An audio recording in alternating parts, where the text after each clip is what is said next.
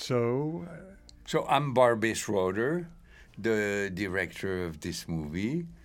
and I'm Lee Percy, the editor of this movie.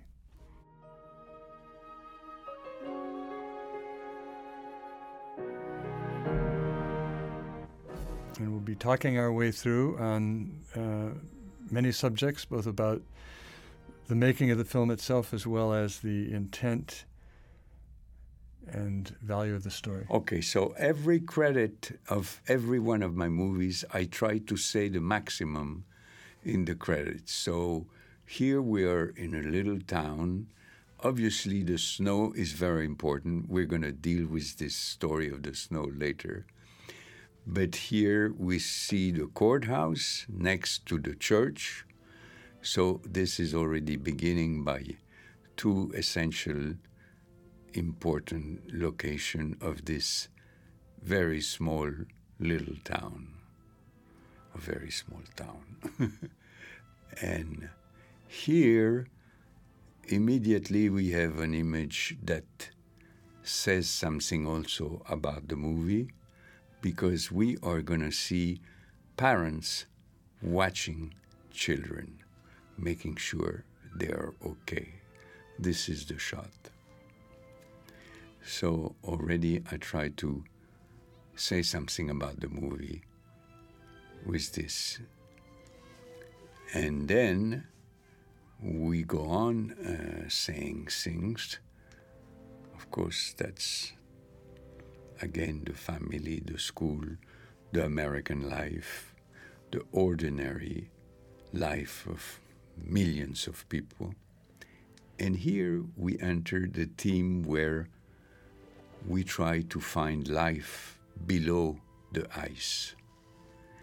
And uh, so this for me is very magical the idea of going and looking under the ice. And of course, this was an incredible, difficult shoot, sh- shot to, do, to, to get, but we did it because I thought it was really important because we needed a little bit of splendor in the beginning, dealing with ice still.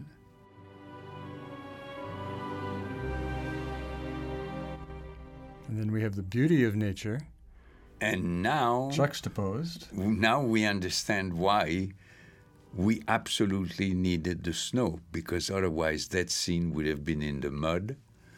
And we understand why you need the snow because those are the traces of the murderer that is leaving the scene of the crime.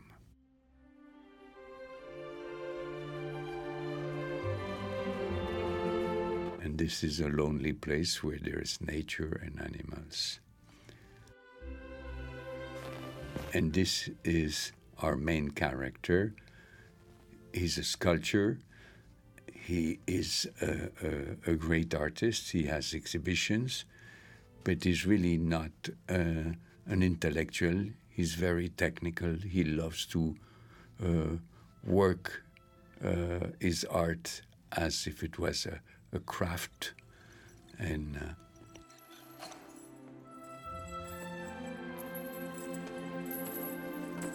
now we are going to see the result of his work, and we see the location where he's working down there in the garage, and he's going to his house. In the back, we see one of his work, and there is another one of his work that is right in front of the house.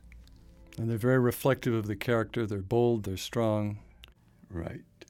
And yes, Stuart Wurtzel really studied a lot of artists. Here is a poster of, of his work, so we are establishing uh, his character and his art and the type of artist he is. And here is a voiceover, the only one in the movie, uh, the only character that has enough distance to make comments is the little girl, and we will hear at the end again. So this is like a bookend, a voiceover, beginning and end. And in this shot, we establish again their house. It tells you about them, their status, I didn't know that for us. We- where we are. This is the before. Yes, this is before. And we tried to do as much as possible the house that every American dream of having, ha- dreams of having. Uh, so nothing super fancy, but of course nothing that everybody can afford, but everybody dreams of affording. This is the blue screen. Uh, it it we try to reproduce exactly in studio the uh, the house that we saw from the outside. So it's respecting exactly the architecture. So here she is at work. So that's the and and we heard the first dark note during the voiceover that was saying before and after uh, and we heard that that was some kind of a dark note. And here we have another big dark note. Now the very first dark note was the bloody hand in the snow and so this is the third dark note is coming in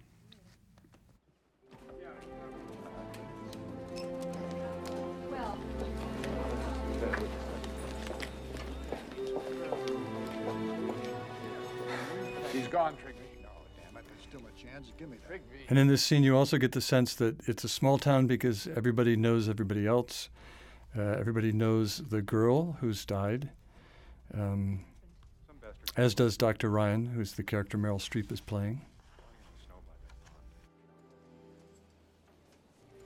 Do we know who this is? Martha Taverner. Martha Taverner. Oh, I've met her. I even treated her once, I think, when you were on vacation, Trigby, remember? So you get the sense that the older doctor was her regular physician. So that this is affecting everybody in the room. And here he says it's still out there, the guy who did this. He could be anywhere. So we have a suspense now. There is a murderer loose uh, in the in the neighborhood, and uh, of course, that's super dark note. That's very important because now we're gonna slowly start to imagine that maybe the murderer is closer to home than we thought. Parking is getting sloppier than ever. He, she doesn't like the way his car was parked. So that means that he came back. That's a very important information. He came back and he was in a hurry. He parked his car badly.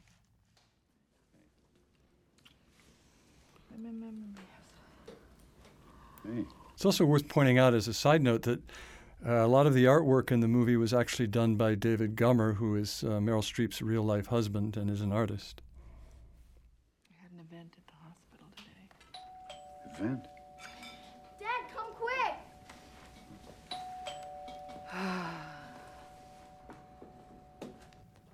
And here is a great friend of the family who happens to be also a cop. And it's a wonderful performance where you can feel he's a friend and he has to play the part of the cop.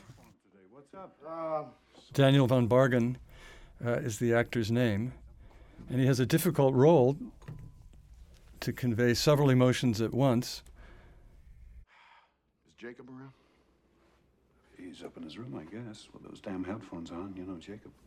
You didn't see him come in? I was in the studio. Do you need him for something? You want us to get him, Fran? I'll go. Yeah, come on, man. So, uh, you know, we try always in the screenplay to introduce suspense, some kind of suspense at every moment of every scene. happened out on Poor Farm Road today. Something pretty bad. A, a girl got herself killed. I know. I saw her. What? We had her in ER. Beyond saving. I mean, it was, it was awful. That's what I was going to tell you when I came in. God. What does that have to do with Jacob? Oh, God, I don't, don't want to have to tell you this. I really don't.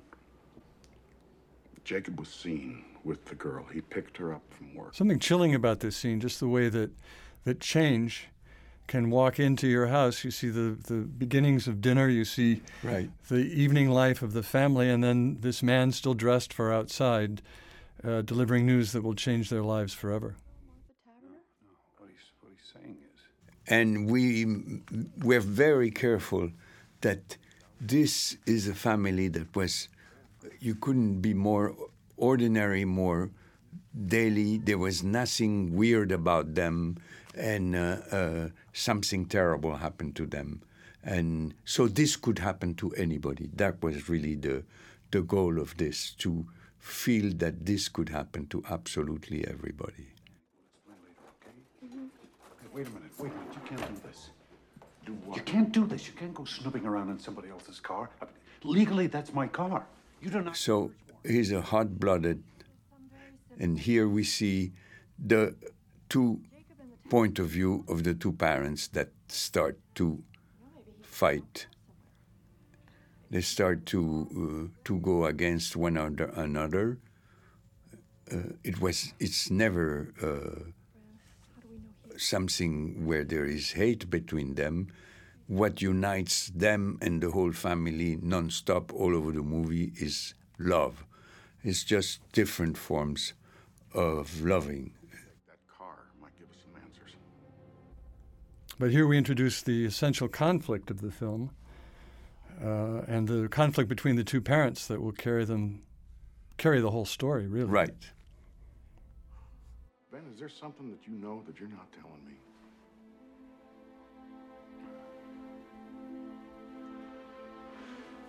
How about it, Judith? You know. Hey! N- and now we don't know if the little girl knows something. Another little suspense. I know my son! He's just trying to help us find him, darling. He's very hot blooded. But if I have to, I will go find Judge Grady and I will get a search Yeah, warrant. and yeah, well, we'll you right do that. here. Okay. Sweetie, you looked upstairs? You sure? You looked every place?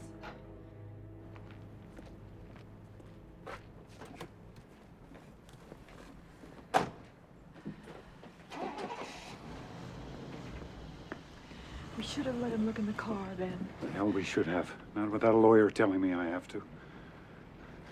Now, we've got rights here. Wherever he is, whatever they think he did, Jacob has rights to. We just have to take this one step at a time, okay? You and I will look in the house, top to bottom. I'll check out the garage and studio. And if he's not there, we'll just start calling his friends. Carolyn, better call Wendell, too.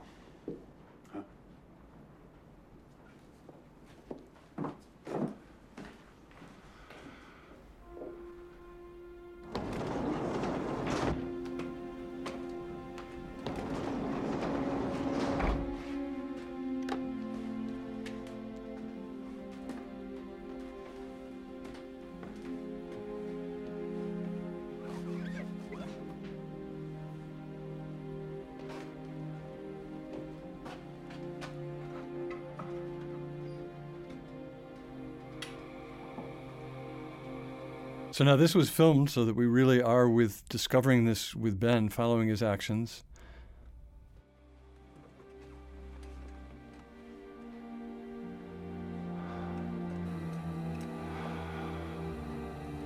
I love the messy parts. Uh, his room is, is a perfect work of creating a mess. Uh, it was very well done by the uh, art decoration team.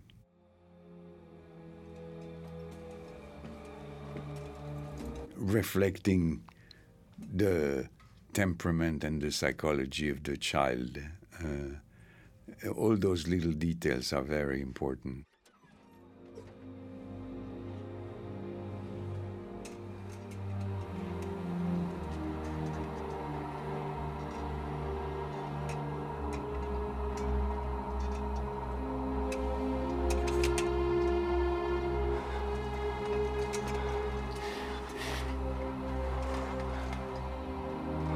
Now we learn something about Ben, which I believe also helps us learn something about ourselves, which is how does he react when he finds this evidence?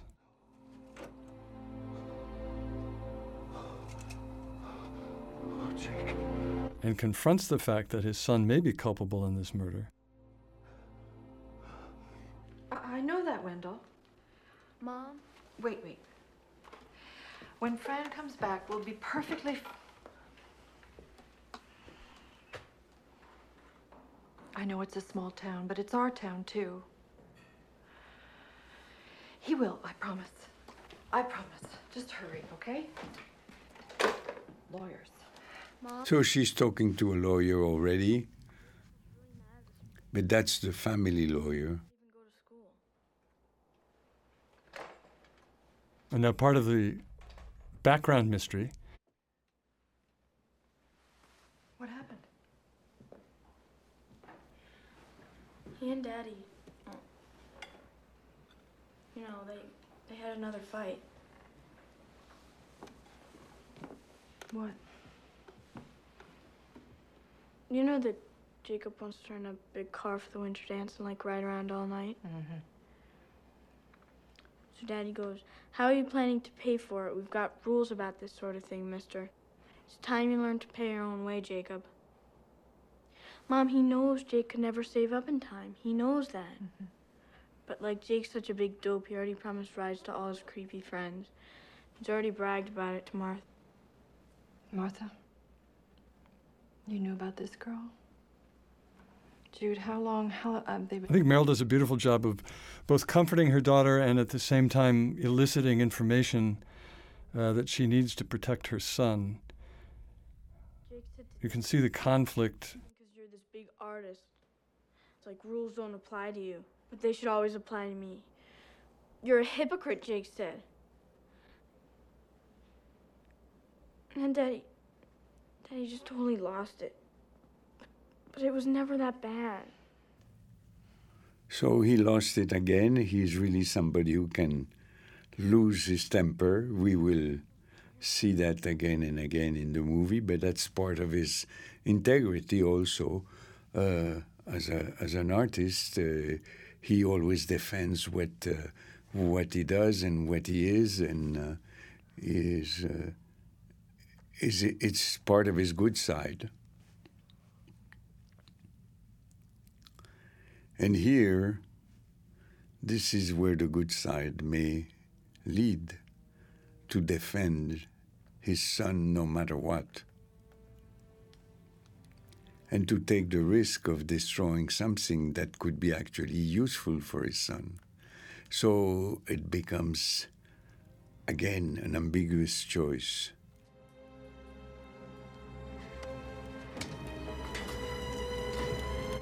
When Barbet and I were discussing the movie as we were editing it, uh, we both felt um, that we would have the same emotional reaction that uh, Ben Ryan has, which is to destroy the evidence, protect his family, almost instinctively. It isn't like he thought about destroying evidence or how he would deal with it or, or what the ramifications would be. It was a, it was a almost animal uh, instinct to protect the young. Exactly, exactly. That. Uh, And we both felt that we would do the same thing in the same in that situation. and uh, uh, we both felt that the audience was going to be completely uh, split in two. One uh, part of the audience, 50%, would side with the father, saying, Yes, I, would do the same thing. I understand him. It's completely understandable. And the other half would side with, uh, with Caroline, with, with the mother. So that was the whole the uh, mechanism, dramatic mechanism of the movie, uh, those two uh, position and how the drama evolved from that.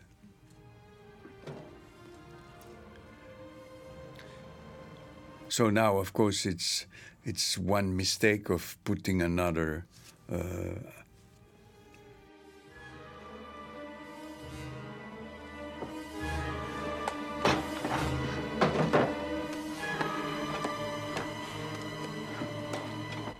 It's also interesting uh, how Howard Shore's score uh, really amplifies the, the tension and the drama of the moment. Um, you know, it almost makes me think of, of uh, Hitchcock, uh, not in a way that's old fashioned, but in a very good way, the way that Yeah, the, the yeah. music uh, really heightens the emotion and the experience. Well, and what is nice is that it's all completely natural in daily life, and uh, this this is not n- nothing is a big uh, deal for the moment because he just found a car and he's destroying this, and of course when the police is there, it becomes much more dramatic. But otherwise, he's just doing what he has to do, and of course the big Hitchcockian thing. Don't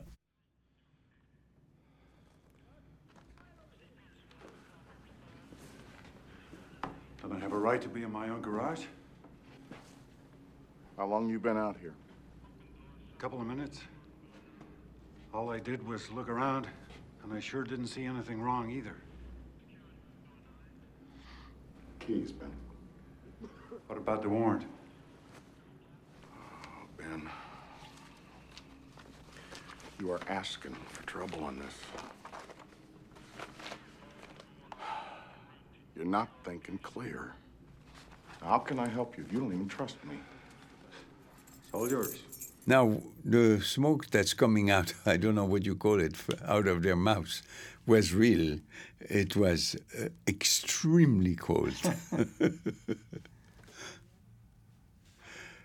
that you can't you can't recreate that anywhere. I've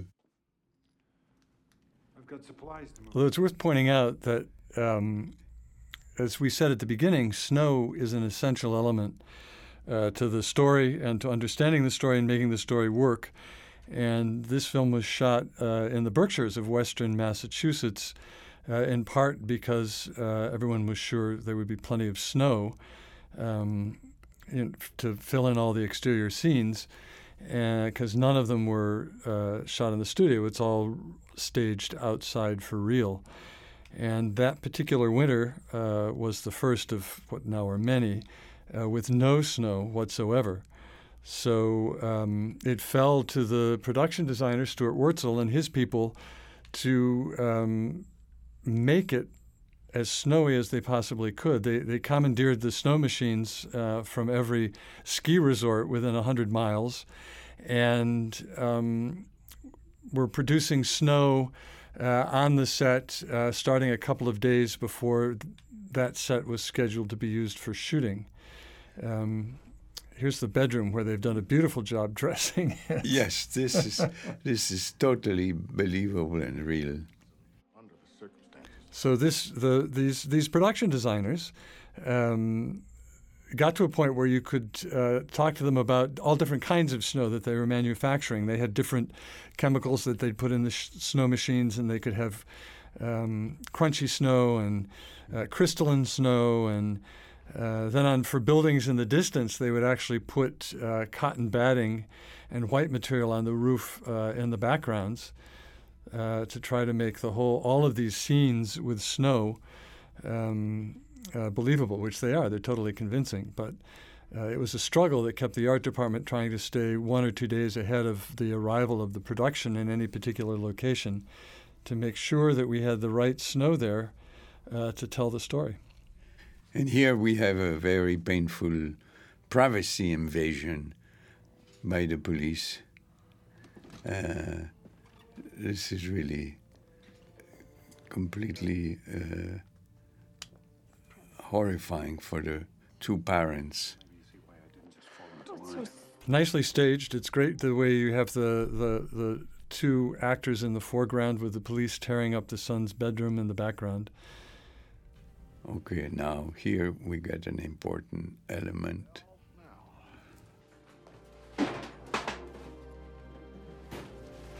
Hidden in his top drawer. So?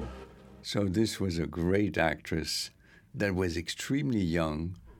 Alison Folland. She was 15 year old, I think, and she gave the feeling of a uh, of a working class girl and she was very sexy and very charming and uh, so the whole relationship between the the son and her which was secret uh, partly actually partly because of the social class difference. I think it had some, something to do with him not introducing her to his parent. One more thing. When did you loan Jacob your tire jack? My. That's a killer question.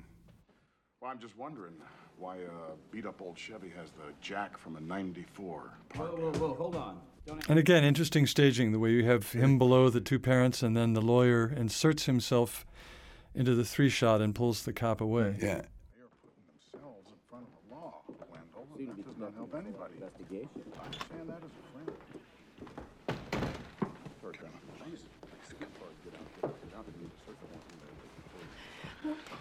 Listen, listen, listen to me. There was blood in the car. Blood? Her blood on his jack. Blood everywhere. How do you know it was her blood? And I think this is a, a, a wonderful scene for both Liam Neeson and, and Meryl Streep, where he starts out being certain of his point of view, and then she inserts questions, and at the end of it, neither one really knows quite what to make of the situation. But they do a great job with this scene. It's a difficult acting challenge that they and Barbet rose to. You can't just. You can't just destroy evidence that might save him. You can't just. What if you've destroyed evidence that would prove he's innocent? Yeah, please just. And there is always We have to think.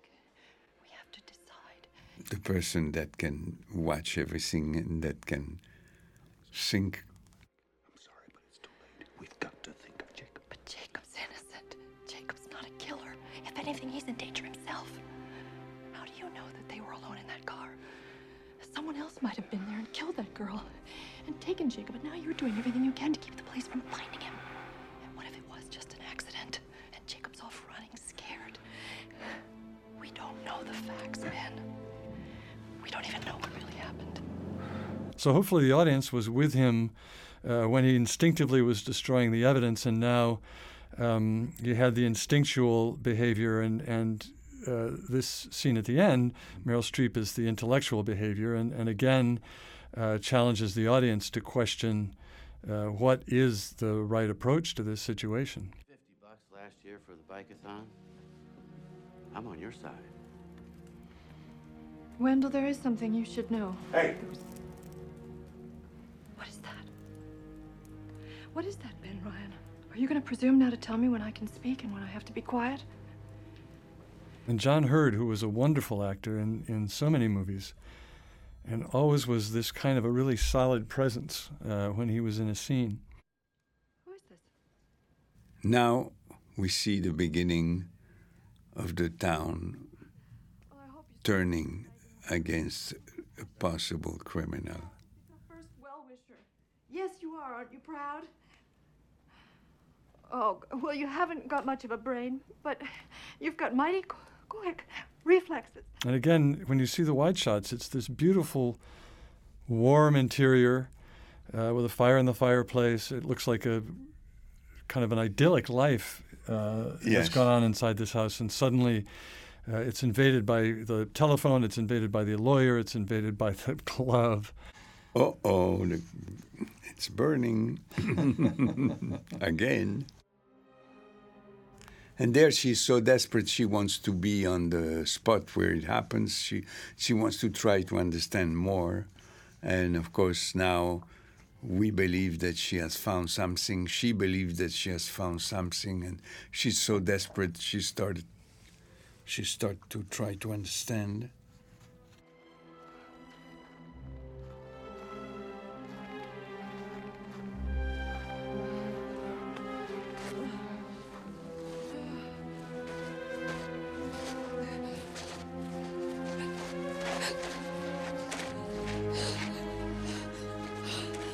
So this is the moment where we had to do fake snow.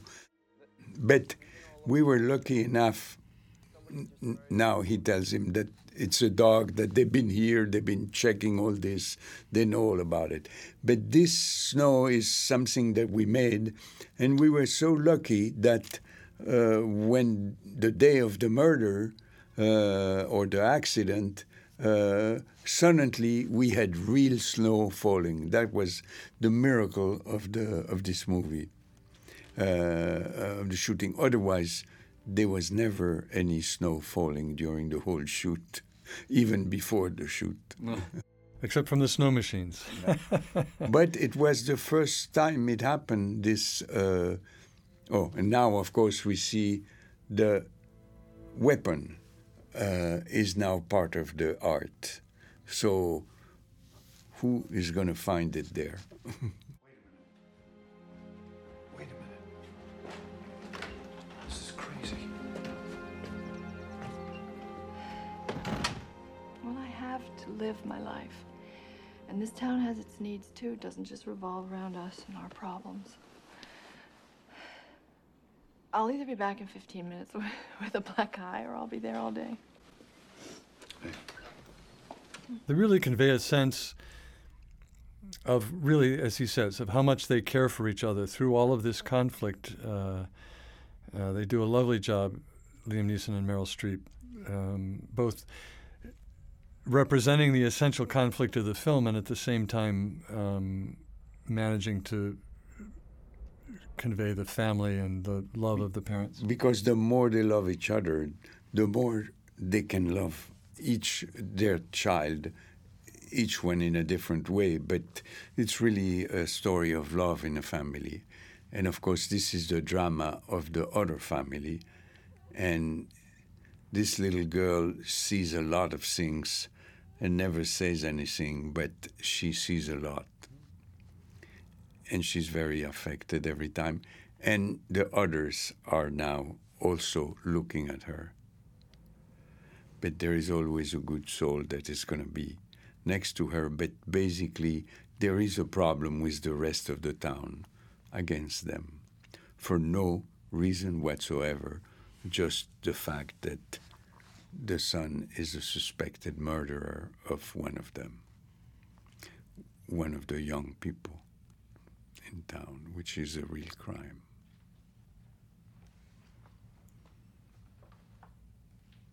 In the mind of the people.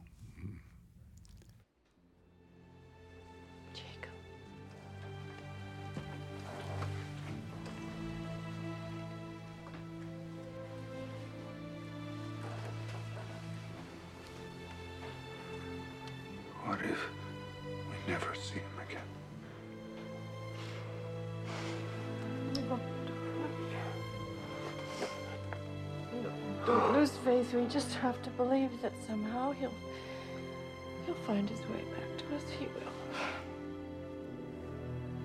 There is some other explanation for all this. I know there is. I know it.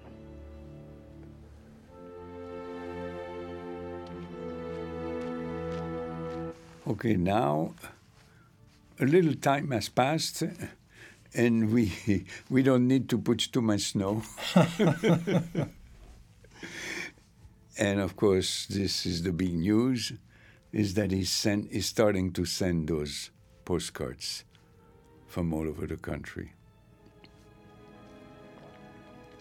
The son.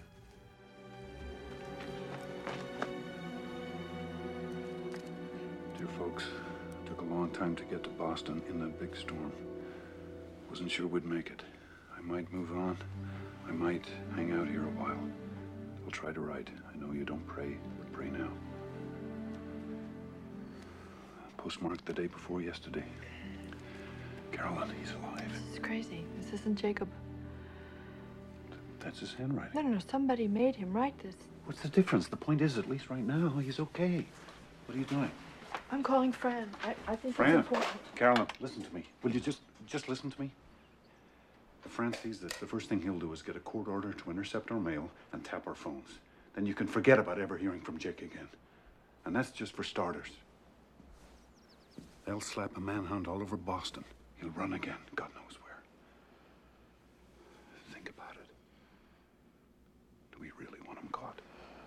That's the killer phrase. Do we really want him caught? I just want my boy back. I just hold him again. I, That is the problem.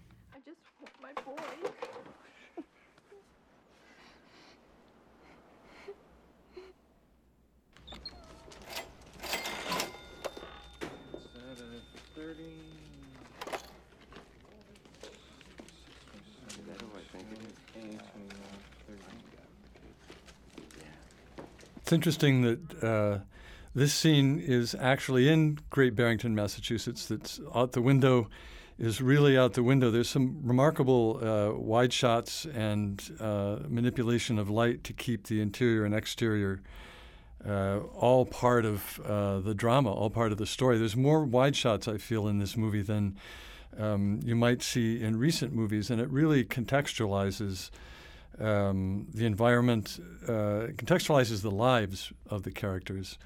Uh, so you get a sense um, of the town, of the people, of the rooms that they're in. Uh, you know, this is that's This I love this scene. isn't it? Yeah, and uh, so we can really see the the social problem of their family, and here she's finding out that there's less clients also.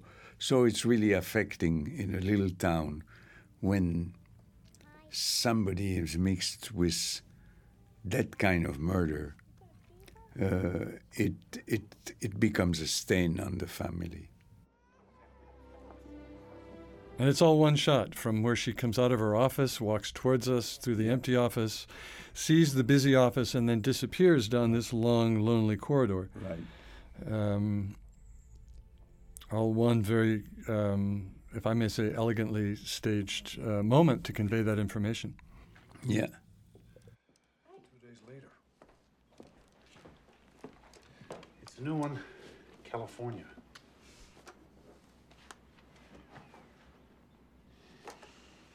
What's this doing out? This spoils. That's it. That's your whole reaction. Look, you won't show these to Fran. All right. But you won't even show them to Wendell, Benny, and he's our lawyer. He's our friend. If this gets out, we don't know how it might be used against him. In fact, it might come in handy later that we kept quiet. Handy? Wait, wait.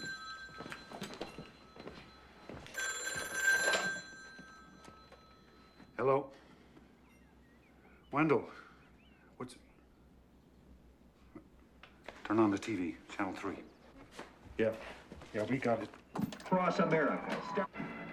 Jacob Ryan, the 16 year old Highland resident who is a suspect in the murder of Martha Taverner, was a fugitive for five weeks. The teenager, as reported moments ago, was arrested this afternoon in the building you see behind me. Apparently, the young fugitive was hiding in a friend's apartment. We understand that he is now being held in the juvenile detention center, and it is expected that he will be arraigned sometime tomorrow.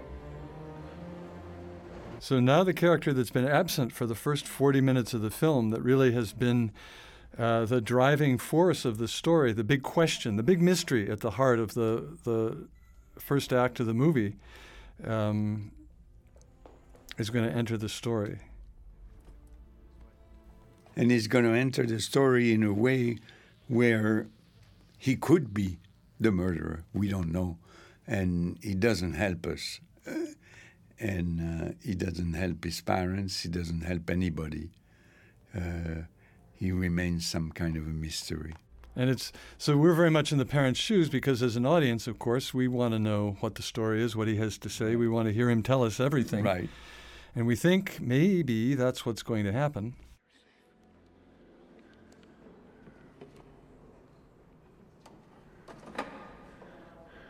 And of course, editing this, uh, it's very much a, a match between the parents and um, Jacob, and very much um, both selecting the takes where the two parents in the two shot are conveying their conflicting emotions and also picking out the pieces where Edward Furlong, um, who's playing Jacob, uh, best conveys uh, what we wanted to convey, which was kind of a, a, a mystery where you're not really sure is he refusing to talk or um, what does he know? Um, to slowly see, uh, again, it's in a two shot, so you're, you're balancing two performances by two actors, but you want to see how his silence uh, is affecting those two actors. So as, as we worked through, Barbet and I looked at the takes and, and picked the moments to cut. Um, you really begin to see the two parents having very different reactions to their son's unexpected silence, which is frustrating us as an audience along with them. Do you know what happened to Martha There is a warrant for you back in Highland. Do you understand right. that? But you may be able to come home. First, they just have to have a, a, a hearing in front of a judge. And, and Wendell Bye will be right there with you, and Daddy and I will be right there. And of course, at the same time, you can imagine any teenager with his parents both talking at the same time, trying to explain things, might look away like that and just refuse to speak. What's the matter with you?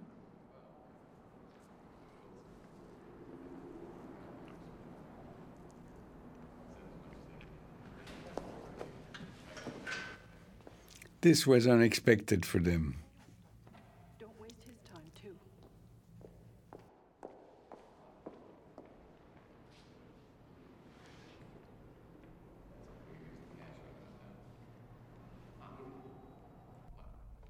And the moment between the father and son again, um, it's the isolated shots, so it's created in editing. Bo- both of the actors conveyed that uh, strong feeling of something unsaid um, that really informs the conflict between the father and the son that will come out more uh, as the film progresses. Okay, now, now we see the whole population that is trying to protest. And he, now this is a very fancy shot because it's him looking at his own town from the point of view of a, somebody in shackles, somebody who's bring, going to the tribunal. Now we know where he's landing, so this is a this was a moment when he, he, we were on his face, discovering the town with another angle.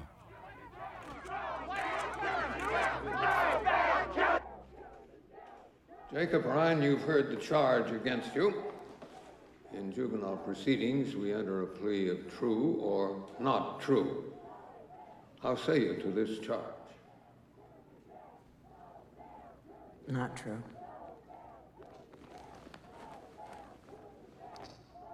His first words in the movie. Jacob Ryan is a longtime resident. He's a fine student. He's always been a flawless character. And he is still, at the moment, a minor.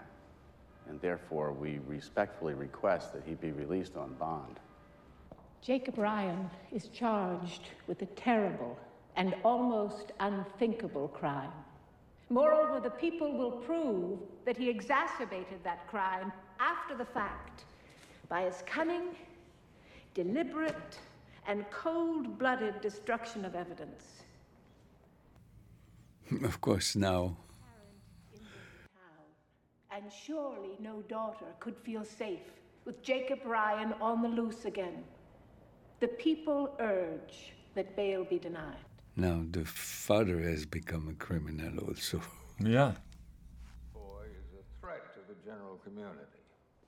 Your Honor, I was also thinking of their threat to him. Oh, another nightmare. The fact that the the community is a threat to him. Pre-trial release granted.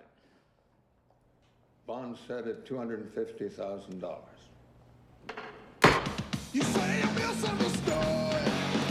I love that cut from the George, judge's gavel to the band on the screen. Now listen, mister. You can do whatever the hell you want to with your catatonic self. But don't even think about opening this door. You hear me?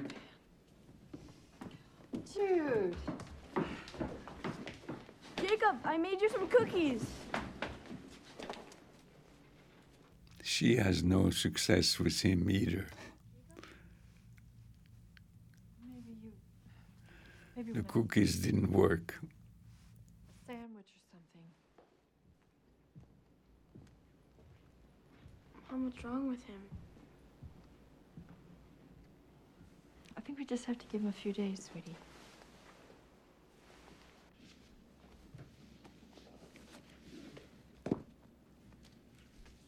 When we fought that morning,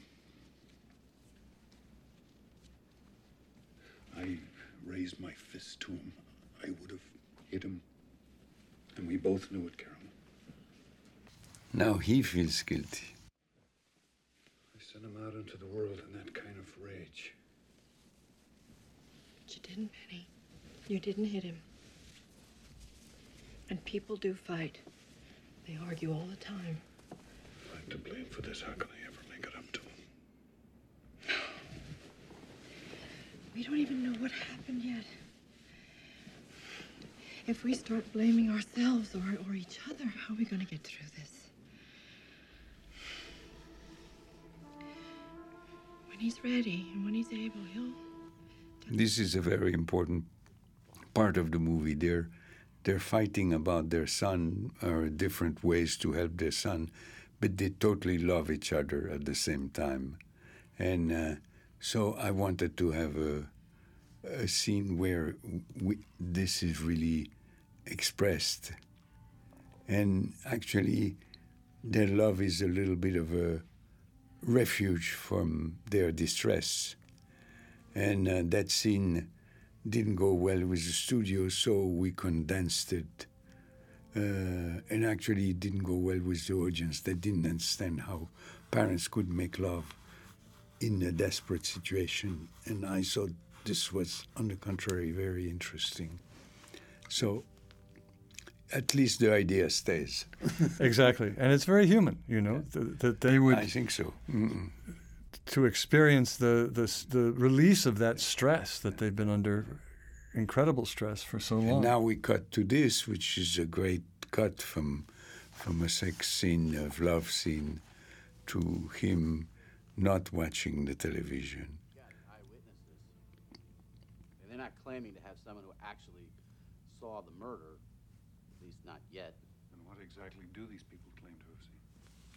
The two of them. I love the scene of the little girl looking at his brother, and he's looking at the television where there is nothing, and he's crying. There's so many things in that situation. Well, she has to say that, doesn't she? Still hasn't found the murder weapon. But, but surely that helps our, our case. I mean, you're saying that it allows you. We talk about the murder weapon. We know now where the murder weapon is. I don't understand, Wendell. Why are you dropping out on us? I wouldn't. Uh, it's not that. Look, I.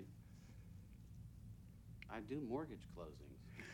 Yeah, the guy he is realizing that he's not up to he wouldn't do the, the right thing to, to help them as a lawyer and that it needs a professional. And again, it's remarkable the way John Heard plays that moment and struggles to mm-hmm. get the idea out just uh, the way the character would. Um, he's a wonderful, intuitive actor. Right. No, I, I, uh, for me, every, the casting of every every little part in this movie was an extraordinary work of art in which I was really helped also by Howard Feuer, my dear friend that with whom I, I casted so many movies. And speaking of good casting, here comes another one. Alfred Molina. And uh, he's so busy, he had barely the time, he doesn't have time to eat, so he's eating in front of his clients. And he goes straight to the fact. They were five years old. They still deserve a good defense, right? Uh, do you mind if I eat while we talk? There's a little bit of a class difference between him and them, also. This is breakfast, I think. He's a total pragmatist. Whereas each of them, Ben and Carolyn, in their own way, still has their head in the clouds. and still imagines each in his or her own way that there's a solution. Long enough, maybe this whole thing will just disappear. Teenagers, huh? God help us. so, who came up with the idea of the sandwich in the screenplay? I don't remember. Uh, but that was important for the character, for sure. It's a great character moment, mm-hmm. yeah. Now, now this is the moment where I would like to read the phrase that was so essential for us and for the movie, uh, because we're dealing now with that subject. And that was a phrase that was so important that we put it on the first page of the screenplay, the title page. And of course, we couldn't put it on the movie because it would have been. It's from Reinhold Niebuhr, which is a great uh, theologian and uh, ethicist, uh, uh, really a great thinker. And he says, family life is too intimate to be preserved by the spi- spirit of justice. Family life is too intimate to be preserved by the spirit of justice. It can be sustained by the spirit of love, which goes beyond justice. So that was the idea of the of the film. That was the idea that we were developing. That was the theme of the movie. And here again, we have to see we we see their conflict. This is my son you're talking about. You may like to remember, Dr. Ryan, it's always somebody's son or Don't daughter. you patronize me, sir, because I can. So she she can get pretty uh, warmed up also, and and she's gonna show what happens when she's like that a little later. and argue that your son is not guilty by reason of diminished mental capacity. That he was drunk, stoned, hey, yes, wait- wait bombed minute, out of wait his skull minute. on crack. My son does not do drugs. He may be your son, Mr. Ryan, but he would be my client, and I would not ask your permission for how I choose to defend him. I'm gonna have to do whatever it takes. And if you don't like my style, wait till you hear the prosecution. Listen, Dr. Ryan, you want to jump in the trenches with me? Well, you better muscle up and lose your bedside manner and trust me to be as good at my job as you are at yours.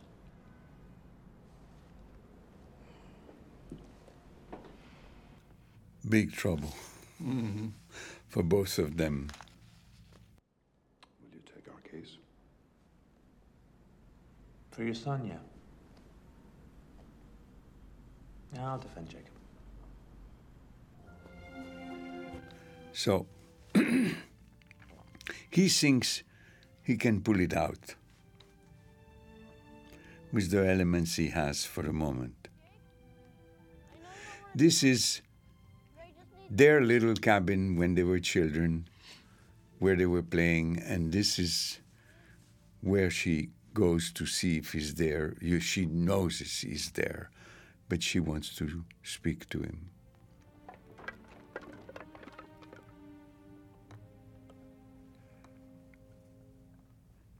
It's their little hiding place. Again, really a beautiful image, very striking. The, that giant tree. Pretty comfortable cabin. Yeah. And here we have we see the branches of the tree. That's wonderful. Okay. That's cool. I understand. But just so you know, when you were in that jail, I tried to come. They wouldn't let me. Jake, I really wanted to see you. They act like they have to protect me from all of this. Sure, they can't even protect themselves. And I hear plenty. I know what's going on. Like, Mom's had to close her office. She says it's just temporary. Sure, give me a break. She knows everything that's going on. She's witness to so many things that she doesn't understand completely, but this is really a character that we, every time we see a shot, a separate shot on her, she is witnessing something, and we're trying to imagine what she thinks in her head every time.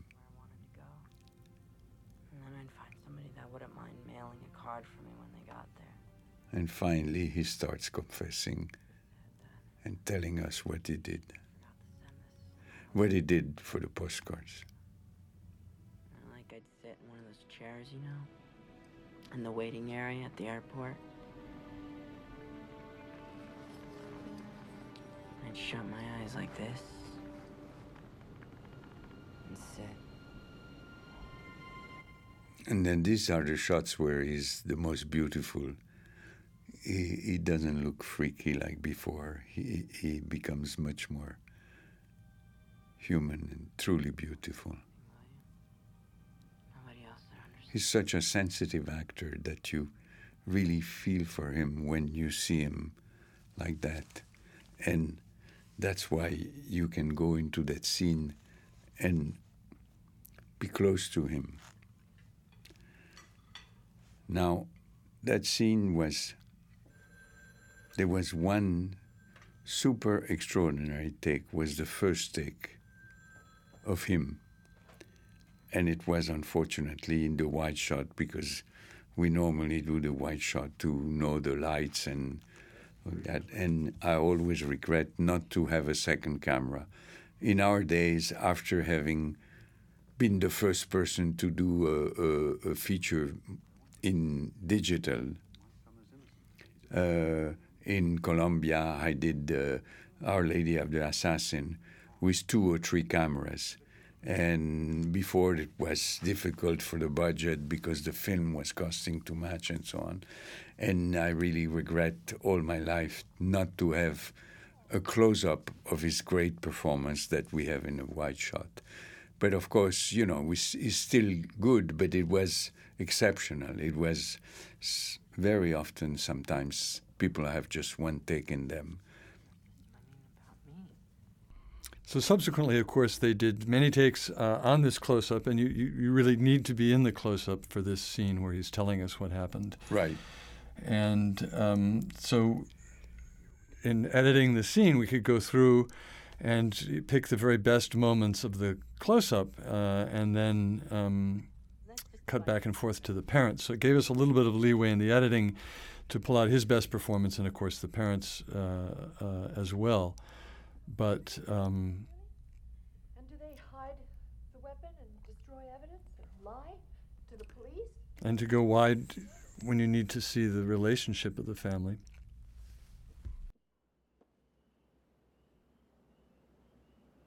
How am I supposed to just sit here and talk about killing somebody? Jake, stop running, please. You're home now. Stop running. If I tell you what happened, it wasn't me. It wasn't me, all right? And this next shot of the parents, I think, is beautiful, where they're both preparing to hear something they don't want to hear. I think they do a great job. I kept meaning to tell you guys. I wanted you to know, but I, I told Martha you guys were cool, but the idea of having to meet you, having to converse with you, it just spooked her somehow.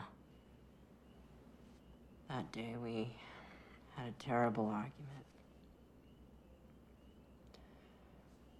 From the moment I picked her up at the ice cream shop at JC, she was on my case about not having a rental car for the winter dance.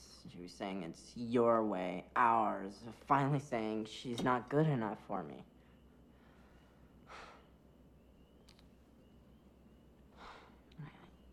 Tried to explain her, but she just.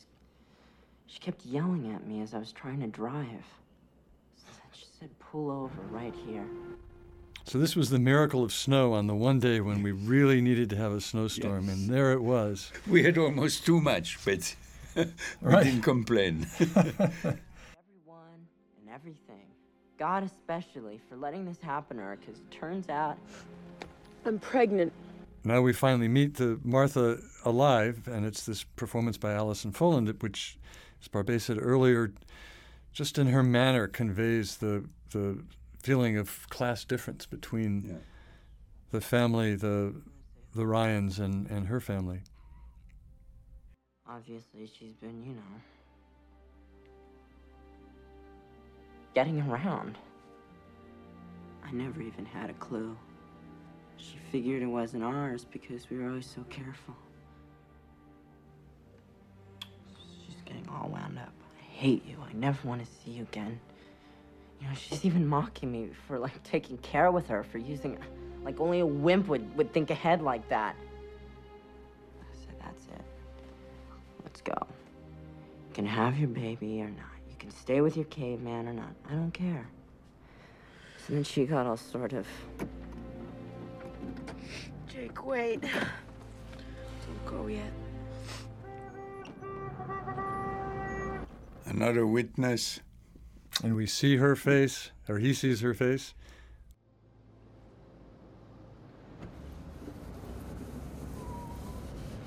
Look. I didn't mean what I said. I'm sorry.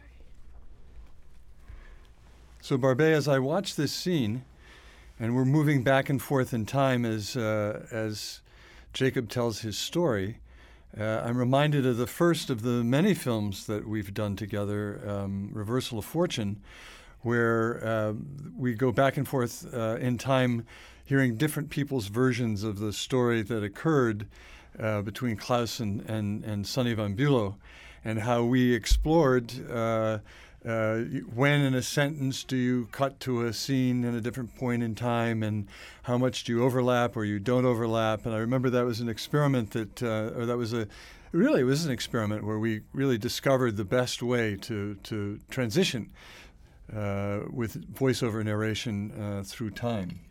And of course, uh, uh, the important point of before of before and after is that normally normally it's his version and and I think there is no doubt about his version. But with the with the Klaus von Bülow, we had two or three different versions that were conflicting, and uh, so it was uh, it, it was much more difficult. But here. I think this is true. I think this is how it happened. And this is very important to find out uh, how this fight takes place. Right. We, we're left at the end of his speech feeling that we know the actual events. Right. Uh, whereas in Reversal of Fortune, the audience is left wondering, who do you believe? exactly, exactly.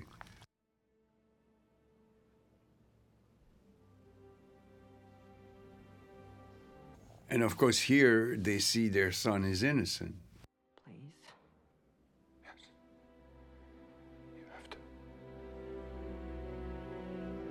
She still had the crowbar. You.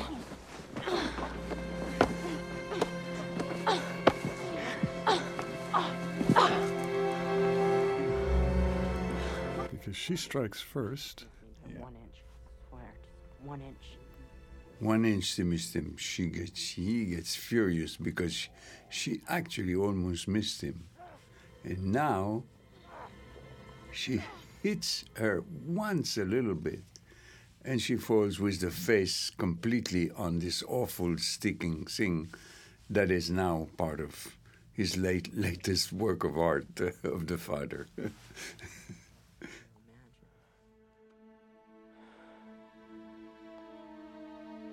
wasn't even something I was trying to do it.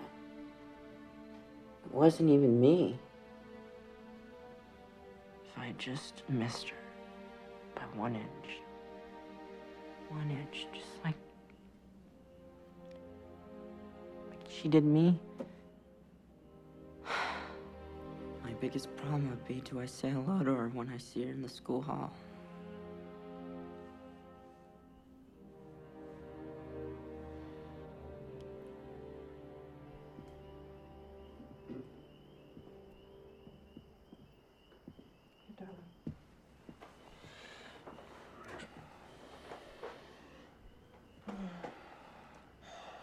Now we know.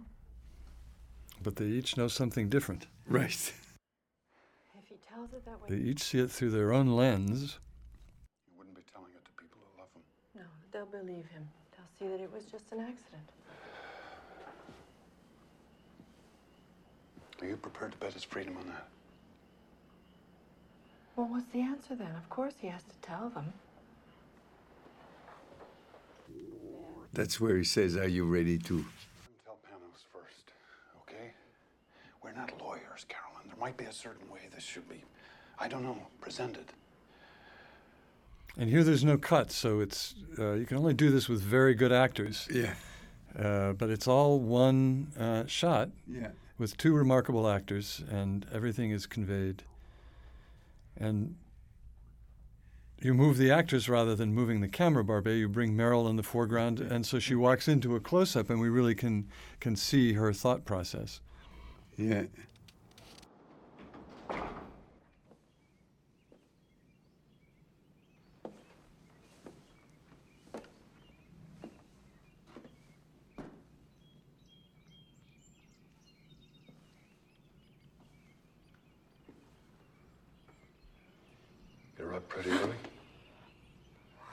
Wasn't going anywhere. They kept the car. But it's clean. At least I hope to God.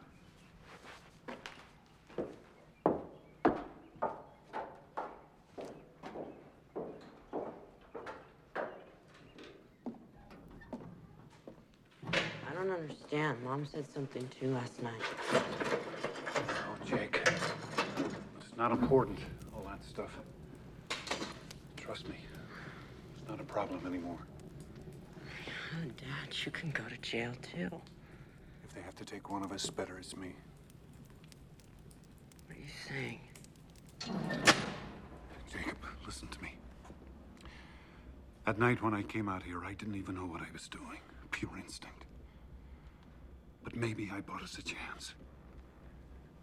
They've got no murder weapon, no physical evidence, no witnesses.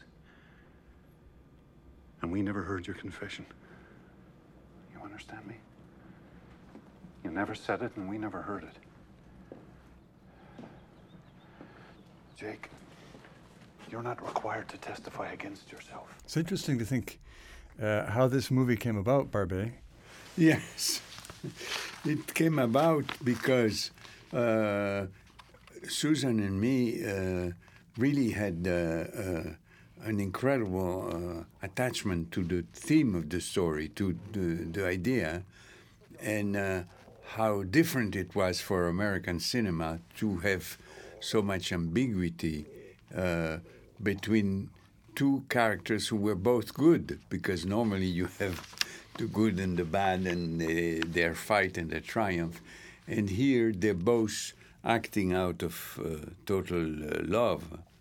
And uh, so uh, we decided to go ahead and to push Columbia to buy the rights of this book that we, we wanted to do. And it was really our idea. All the other American movies, studio movies that we did, where uh, when there was studio movies, was the desire of the movie, the desire of making the movie, was ex- pre-existing in the studio. Here, we bought them something. We said we want to buy this, and uh, and they said, okay, if you think so, okay, we go ahead.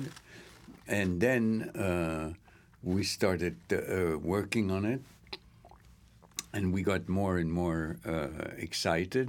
So it was really uh, our idea. It was really uh, our movie, and uh, actually, uh, along the way, we even before we started working on the screenplay. Meryl Streep learned that we were working on this book, and she came to see me and she said, I want to be in this movie. So then this really uh, helped us. Uh, uh, or, and then I just needed to find an actor that was believable as a, as a creator, as, a, as an artist. And, uh, and I found uh, Liam Neeson. But uh, the whole thing was, was really started by us.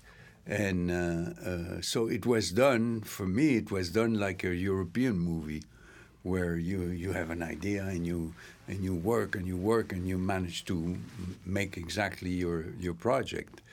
And um, this uh, actually, we had many problems, which was uh, first uh, that.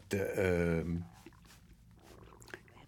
we decided that uh, the snow was essential. So suddenly we had a new element. We had uh, the date of a star, the date of another star, and then the date uh, uh, of the snow. So it could only be shot a certain period.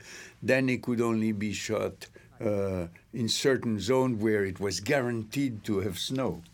Which it didn't, but in the end, what was this uh, uh, weather phenomenon that was there for the first year? This was uh, uh, some kind of uh, name. You you don't know what I mean? There is a, a, a phenomenon. Uh, this uh, tropical storm. El Nino. Ni- El Nino. Yes. This was the first Nino where it, it had never happened before. And we choose this town, which was guaranteed to, to have snow. And sure enough, we have the very first Nino land there. and um, it's the first time it came that far east because I think it's usually a West Coast phenomena. But before that, before that, there was another big event, which was that the studio that actually had the rights uh, of the story didn't want to make the movie, uh, but uh, didn't want to let it go either.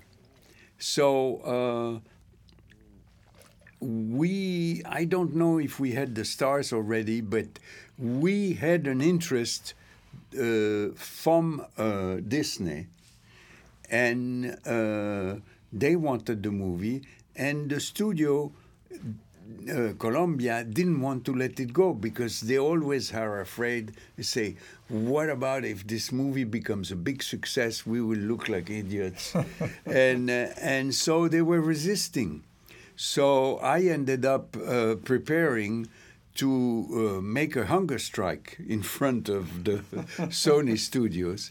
And actually, just as a preparation, I uh, went there and I started looking at the spot where I would put my chair and my bottles and uh, where I would start the hunger strike in front of the studio.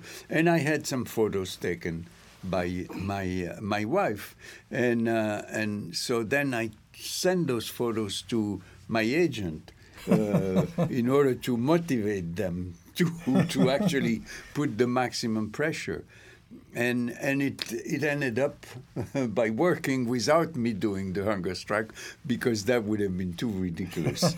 but still, the idea was there. I was really determined to do this movie more than anything. So so uh, it ended up being made. But then what happened was that uh, they looked at the movie and they said, "Yeah, I mean it's great, great performance, but how do we sell this thing? Uh, what is it? Is it a, a thriller?" Well, maybe. I mean, who did it? Maybe. And then, is it? Uh, it's a melodrama. I said, well, maybe you think it's a melodrama. For me, it was the opposite of a melodrama because a melodrama has lots of formulas in in the in the character. You you, it's very standard. There is no originality. The characters are tropes in a lot of ways in a melodrama. So, and all the work we we did with uh, with Susan was try to deepen and deepen the psychological complexities and relationship between all those characters, all those little details. So it's it's really some kind of chamber music movie where where we we play uh, on intimate uh, emotion and character reaction in all the in all the different uh, uh people, and everybody is animated by one thing, which is love. Uh, ev- everything they do is out of love. So it was also something very different, uh, where you don't have a good person and a bad person. You have confrontation, but there is always love behind everything. And uh, so they they decided to to open the movie, and uh, it didn't do too well, to tell you the truth. So Now, he would say anything if he thought he could win back your approval. He never lost it. He never lost it. But for me, the, the, the, the luck I had was to have everything that I needed, every every possible thing. Uh, there is nothing in the movie that I say I, I didn't do right. Uh, I didn't have uh, enough to do this or do this. I had everything to do perfect, and I had most important of everything, a cast that was incredible. Not only the, the two main characters were absolutely brilliant and extraordinary, all the little parts were great. Mhm. All the little parts. Uh, every single one. There are some little parts that, uh, you know, I saw like 10, 15 people uh, before being completely sure that this is the best of the best for that part. So it, and, and of course, the big name to sink, uh, to sank in, in, in this case is Howard Shore, that I did also many movies with him.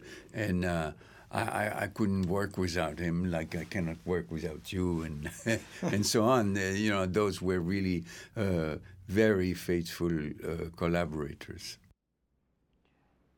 And just to follow up, the Susan that Barbet uh, mentions is Susan Hoffman, who's his producing partner and right uh, has a real uh, eye for screenplay and story. Yes, and uh, the two of them have also worked together a great deal. And normally she should be with us commenting the movie, but I, I don't know what happened to her plane.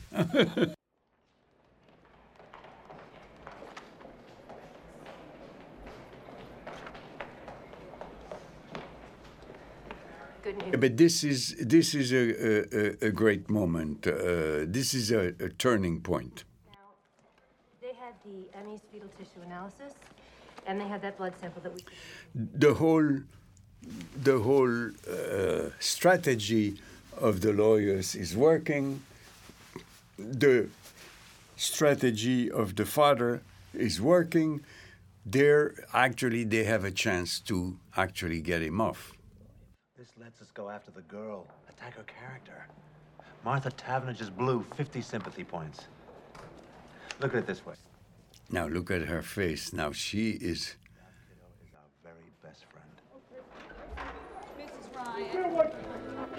Okay, now what's happening is that he reacted unexpectedly in front of a grand jury because this is very rarely uh, dealt with in American movies. The That's scene right. in front of a, fran- of a grand jury where you cannot have a lawyer, where this is a very unsettling uh, situation. And uh, he reacts as his characters would, very emotional, very uh, I think- uncompromising. I think a lot of people don't understand how a grand jury works because a grand jury is really uh, the prosecutor's venue. So it's a it's a group of people larger than a normal jury, uh, and um, the prosecutor is there. The prosecutor uh, questions witnesses. The grand jury can ask questions uh, also. Right. But as Barbet said, the lawyer isn't allowed to be in the room. So so whoever is testifying has no protection from the prosecution. Is yeah. And the idea of a grand jury really is to get a um, uh, to you know bring someone to trial.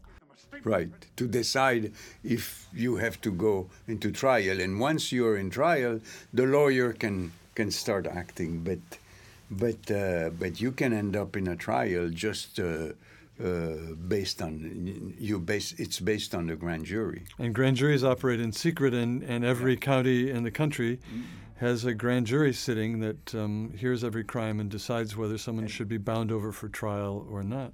And all the movies are always about uh, uh, the the trial, the theatrical of the trial. That's and, right. Uh, and uh, it it lends itself much more to to movies.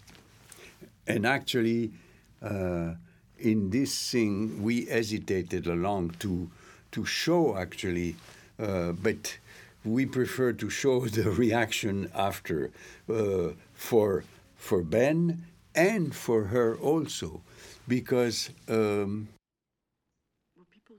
it was. Uh, it, w- it was more dramatic. It increases the drama because you don't know what's happening. Right. And then suddenly someone bursts into the room and, and it's totally unexpected. Mhm. Um, and we used that same trick for both actors. And and uh, yeah they, i hesitated sometimes not to have a scene of where she where we see her decide uh, to act the way she was going to decide. But here this is the preparation for that scene because she's now being accused by her own daughter, who has been watching and understanding everything from the beginning. Too Young to understand some things, that's all. I'm just beginning to learn some of them myself. Someday, darling. Don't tell me someday. Understand I can't Daddy- stand it when you say someday. So every time the other characters hear very unsettling phrases from the others from the, the next room. Oof, now there is a A threat to Another endanger the father. another threat. Carolyn, you'll sleep. Mm-mm. Abraham and Isaac. Remember that story?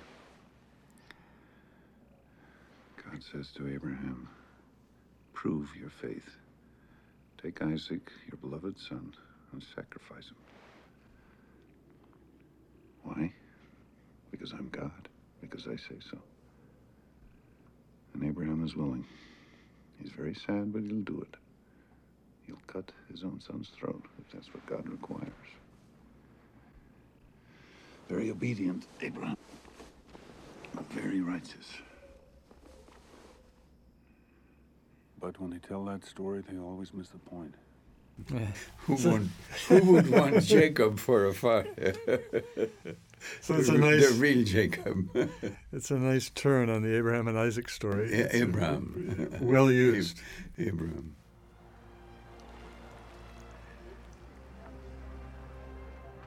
Because that's actually what uh, is asked of him to actually uh, Right. Collaborate in uh, in putting his son away. So it's always dangerous when you are surrounded by the the public of your little town uh, in this situation, and things like that can happen.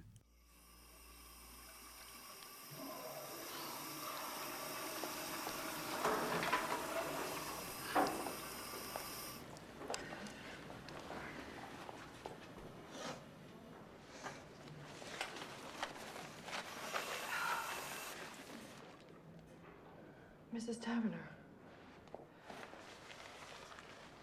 Oh, please.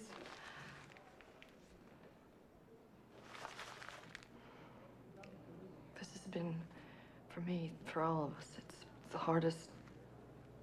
I've just, I've spent a thousand hours not sleeping, thinking about Martha, and I just want you to know how sorry I am. I am.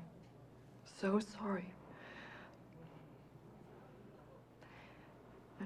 No matter how sincere she is, she would never uh, be able to break through the pain of the other mother who has lost her daughter. Family, I mean. So this is this is a terrifying scene for both of the actresses. She was alive in the morning when I said goodbye to her. You're a doctor. You think about this where she is now. And nothing you say is going to get any pity out of me. Oh, I'm not asking for your pity. I'm, I'm just. You're trying to get him off. With your big shot lawyer and all your money. He's free to walk the streets right now, and you're trying And then these two actresses who come in, these two extras, do such a beautiful job.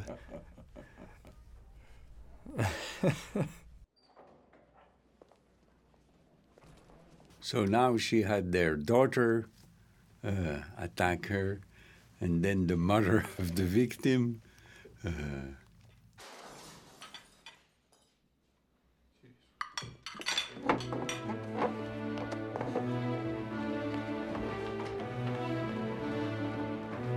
Stay inside. Call the police. No, Ben! Dad, don't! Hey! Come here, you bastard! I did it! Let's get out of here! and now this is very important.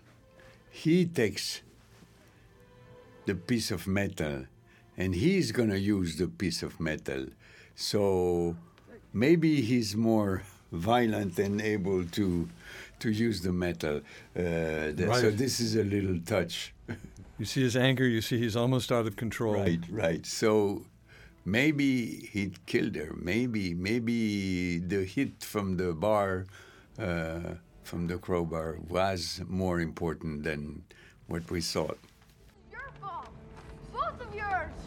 You've turned us all into freaks. Shut up, all right? I wish you'd never come back. Why don't you just stay away? I hate you.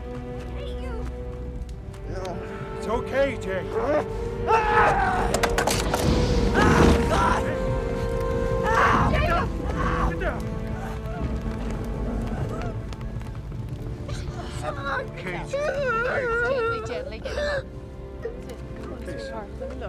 Let me see. That's it. That's it. That's it. No, no. I can't. I can't treat this here. I'm going to have to take him to the office. Well, you know, the scene coming up, uh, again, it's interesting because um, you've created a situation where you can give uh, the actors a specific action, and there's something very caring and intimate about, um, you know, Meryl here as being both a mother uh, and a physician. Right. And, you know, as a pediatrician, um, she's very gentle. Uh, but it's also her son that she's bandaging up, and it's also um, some very, very difficult and important information that's being exchanged between them. Or really, she's making a point for Jacob at, here, um, while the focus is on dressing his wound. Yeah. Jude is right. You'd all be better off if I just disappeared. Maybe I still should. Even say that. I don't mean just you. I mean, I mean the, the whole town. I mean, that's what they want, isn't it? No. No, Jake, those men. Those men tonight were cowards. If you saw them tomorrow in their shops, they'd smile and nod while they gave you change. I'm the coward. I'm the coward.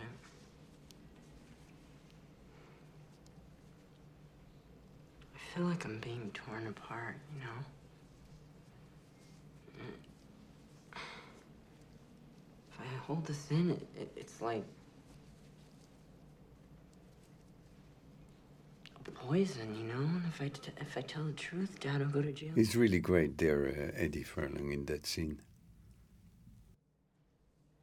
Either way, it's the end of us. Your dad will never, never hate you. Your dad loves you. Can, can I have the sound a little higher?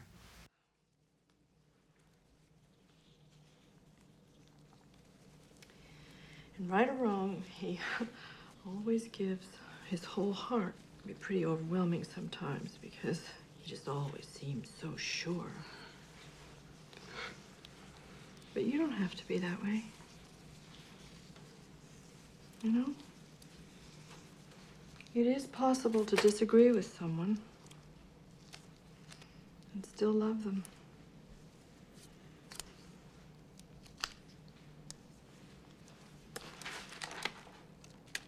At a certain point, we just.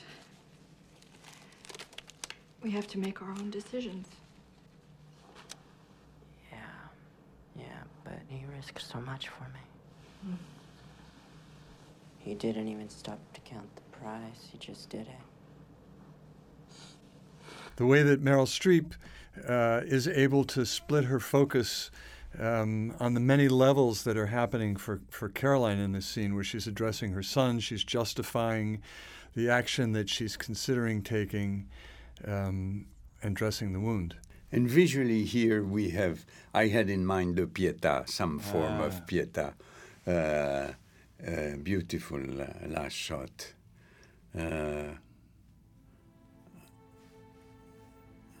and here, Again, we catch her in, now we catch her, it's like the next beat of her thought. right.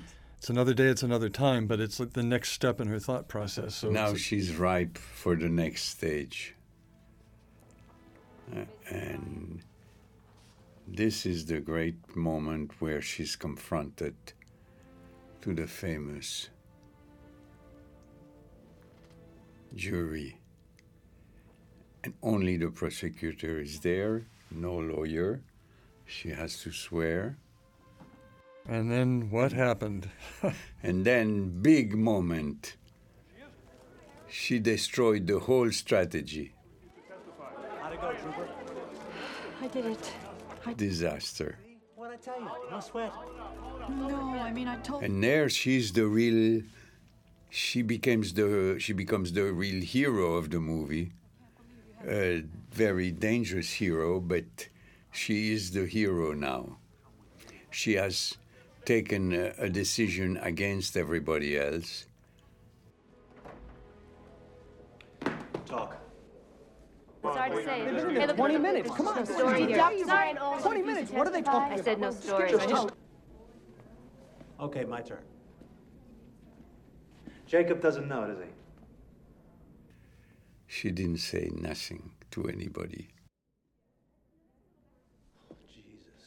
The same way Ben acted alone. Well, all I can say is I hope he doesn't have his son's temper because I worry about you. He doesn't have his son's temper. His son has his. This weapon, this this this carjack that you say killed her. Where is it now? It'll never surface, I promise you. But I'm never going to say. Did you ever see it? Well, then it's hearsay. Just like this so-called confession it's your word against Ben and Jacob's. There's still no proof. Panos, it was an accident. Why can't Jacob just tell the truth? Jacob is my client, not you, not your husband, Jacob. And there's no way I'm gonna put him on that witness stand for Marion Rayner to cut to pieces. I'm gonna defend your son even if you don't. Even if it means hanging you out to dry. Me? Cold, vindictive, full of crazy, paranoid fantasies about your son and his low class lover. Honey, by the time I'm done with you, you'll look like Medea. If you try to go on hiding this, if we don't at some point accept what actually did happen, What actually happened? Carolyn, what's it gonna take for you to get this? They tell their version of the story, we tell ours, and these 12 people decide the truth. it's not the truth. You're talking about a, a contest. I think this is a great. I love this scene because it's such a great uh, analysis of the, the American legal system. Right, right. And it, and it's so dramatic because she just did a big jump in the uh, in the strategy. She just changed everything. We can't afford it anymore.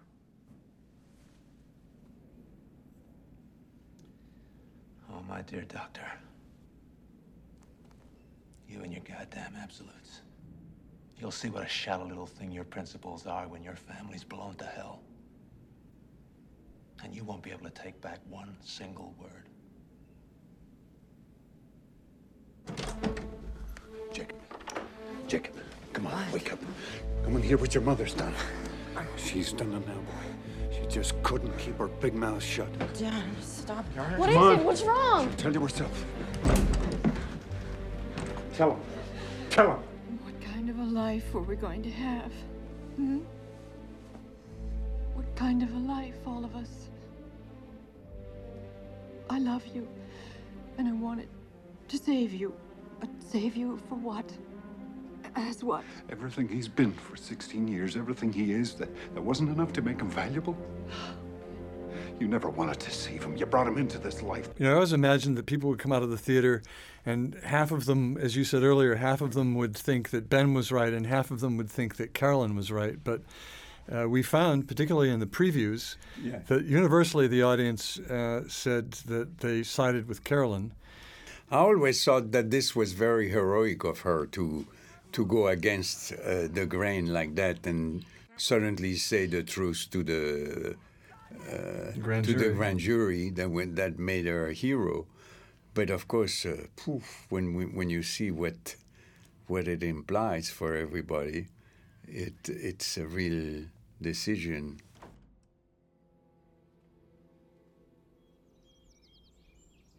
Hey, Mom!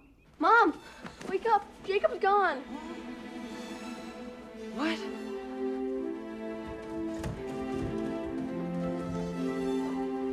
Jacob! He's gone. He's gone.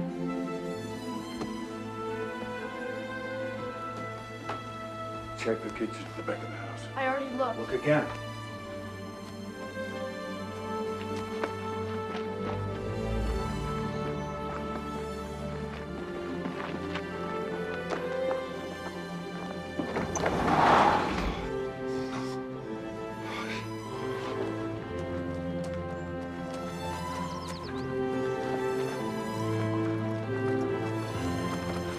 Gone.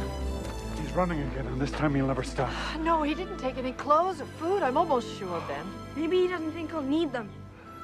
Maybe he's gonna drive that thing straight into a tree.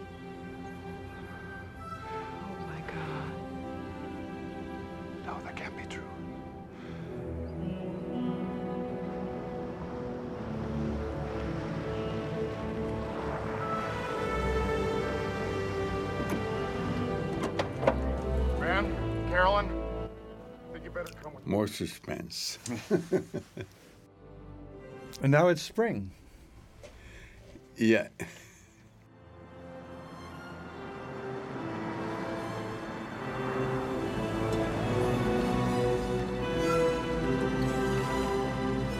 But that was just after the the the big revelation of her in front of the grand jury. I think. Mm-hmm.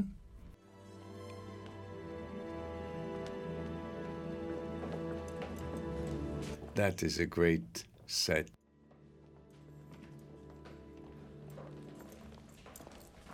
Was this something I can't remember? Is this something you that you No, found and dressed, or was this on yes, stage? yes. No, we we did a lot of work uh, to have a a cage like that, and we a lot of research for it to be believable. Just like I told you. But you won't believe this. It turns out that's not that easy, even if you really want to. Turns out that my statement isn't legal unless. Now they have to sign. Final irony. Dad.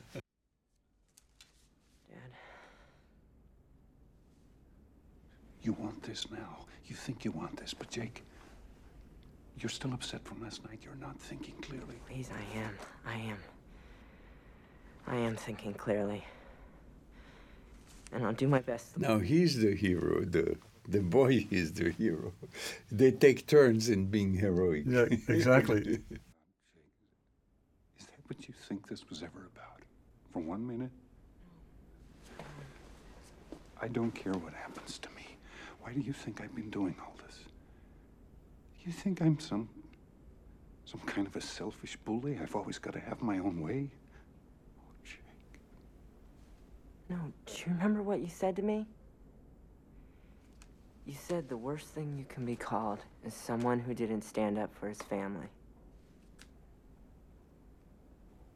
This is my way. This is how I've got to stand up. For us. For our family.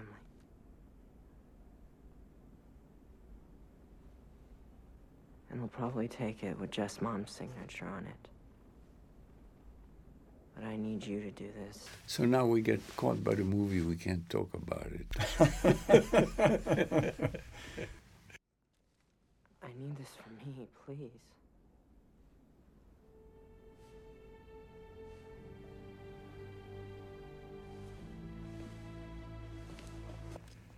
It's great to see uh, to stay on his face, begging for a signature.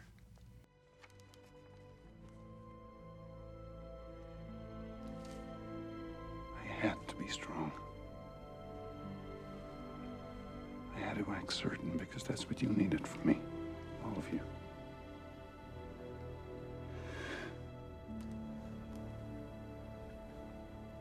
But I can't do this.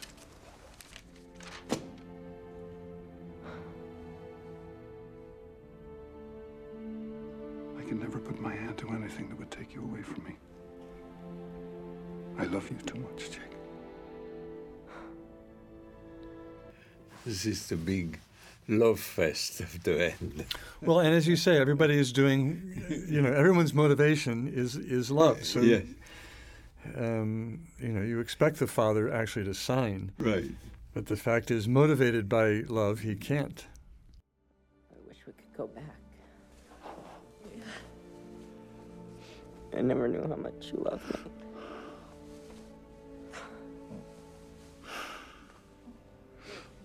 I never knew that. Oh, we have to get Judith in. Can't leave her out. She's our observer. She's the audience's eye in a way. Right.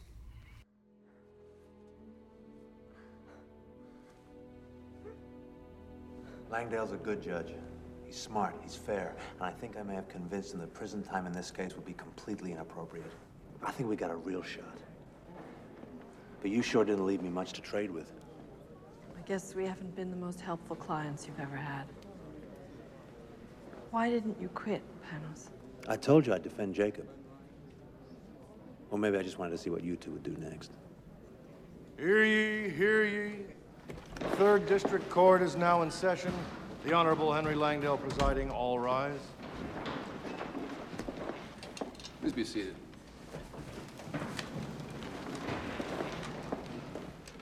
Having reviewed all the evidence and testimony in the case of the People versus Jacob Ryan, juvenile, this court is now prepared to render judgment. Martha Taverner's death, in the opinion of this court, was neither premeditated nor deliberately caused by the defendant. There was a heated argument, a mutually reckless struggle, but no criminal intent.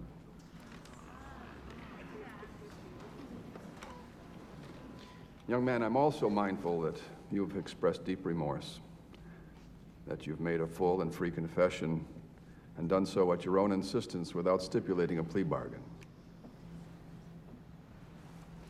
Nevertheless, you have a clear culpability. By running away, by covering up your involvement in the death of Martha Taverner, you cast grave doubts on your own actions. And you short circuited the very protections afforded you under the law. Jacob Ryan, please rise.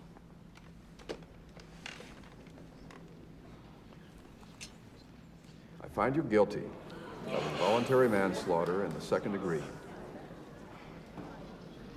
I sentence you to be taken from this place and confined at the Juvenile Correction Facility at Framingham for a period not to exceed five years.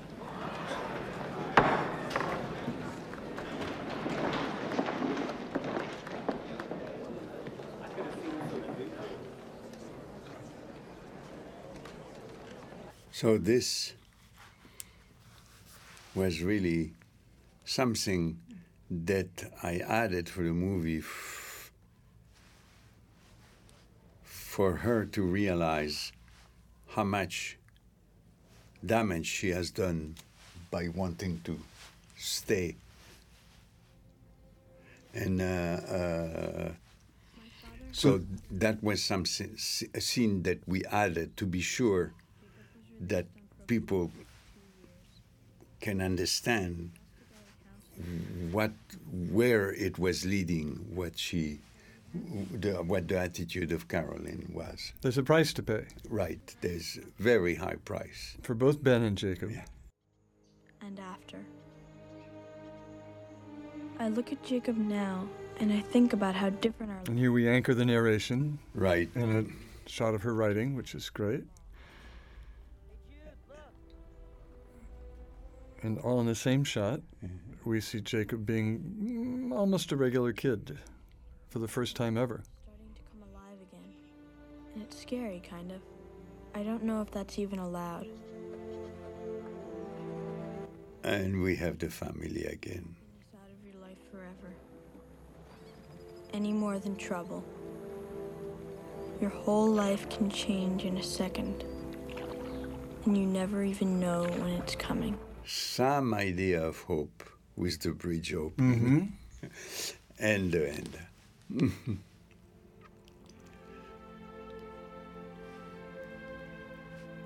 So, of course, the bridge opening was all planned. All right. it was the reason for the location. This is one way of doing a happy end. Right.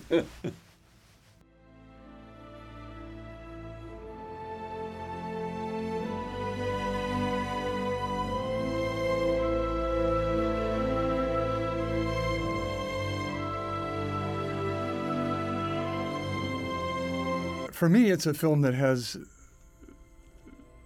real humanity and unexpected ramifications of people's actions, and uh, I certainly wouldn't call it a melodrama. No. but uh, an important drama. Yes, it's definitely full of sus- of mini suspense and uh, and and full of uh, dramas and full of surprises. but all that in a very uh, chamber mode. yeah, and very human. Yes. Yeah.